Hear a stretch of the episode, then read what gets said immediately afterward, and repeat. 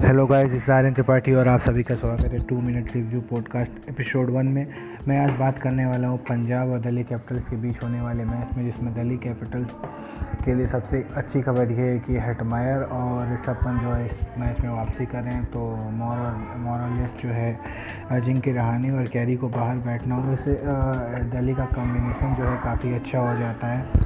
इन दोनों के खेलने से पंत पे अपडेट आज सुबह ही आई थी कि जो है उनकी जो चोट थी, वो मतलब मैच फिट हो गए तो वो टीम में आएँगे और उसके साथ राहत मायर जो अच्छे फॉर्म में चल रहे थे, अच्छी पारी खेलने के बावजूद उनको ड्रॉप करना पड़ा था क्योंकि विकेट कीपर चाहिए था टीम को तो ये दोनों वापस आएँगे।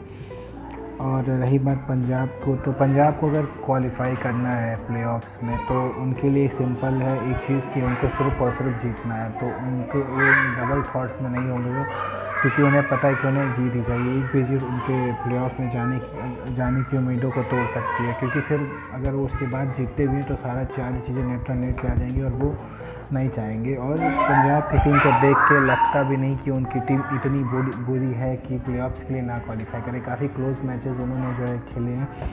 और किस्मत कहें या जो भी, कुछ और हो सकते, कुछ और रिज़ल्ट हो सकते थे बट जो है, उनकी टीम दो तीन मैचेस ऐसे हार गई। सो किंग्स एंड पंजाब की प्रॉबल जो प्लेइंग लेवल सेम है क्लिंग एक्सेल फिर से खेलते हुए दिख सकते हैं। दिल्ली कैपिटल्स में वही दो चेंजेस हैं हटमाए और पंत आ रहे हैं बाकी अर्शदीप अच्छी बॉलिंग कर रहे हैं। उनको कोशिश करेगा कि डेथ में उनसे इतनी बॉलिंग ना करवाया जाए, लेकिन पंजाब के लिए एक ऑप्शन हो सकता है। मुझे को ग्लेन मैक्सवेल की जगह लेके आ सकते हैं बट मोर और लेस मैक्सवेल एक मैच में हो। सकता है कि पंजाब उनके साथ ही कंटिन्यू करे। सो ये मेरा आज। मैं आज मैं थोड़ा सा एज पंजाब को देना चाहूँगा क्योंकि मोमेंटम उनके साथ है।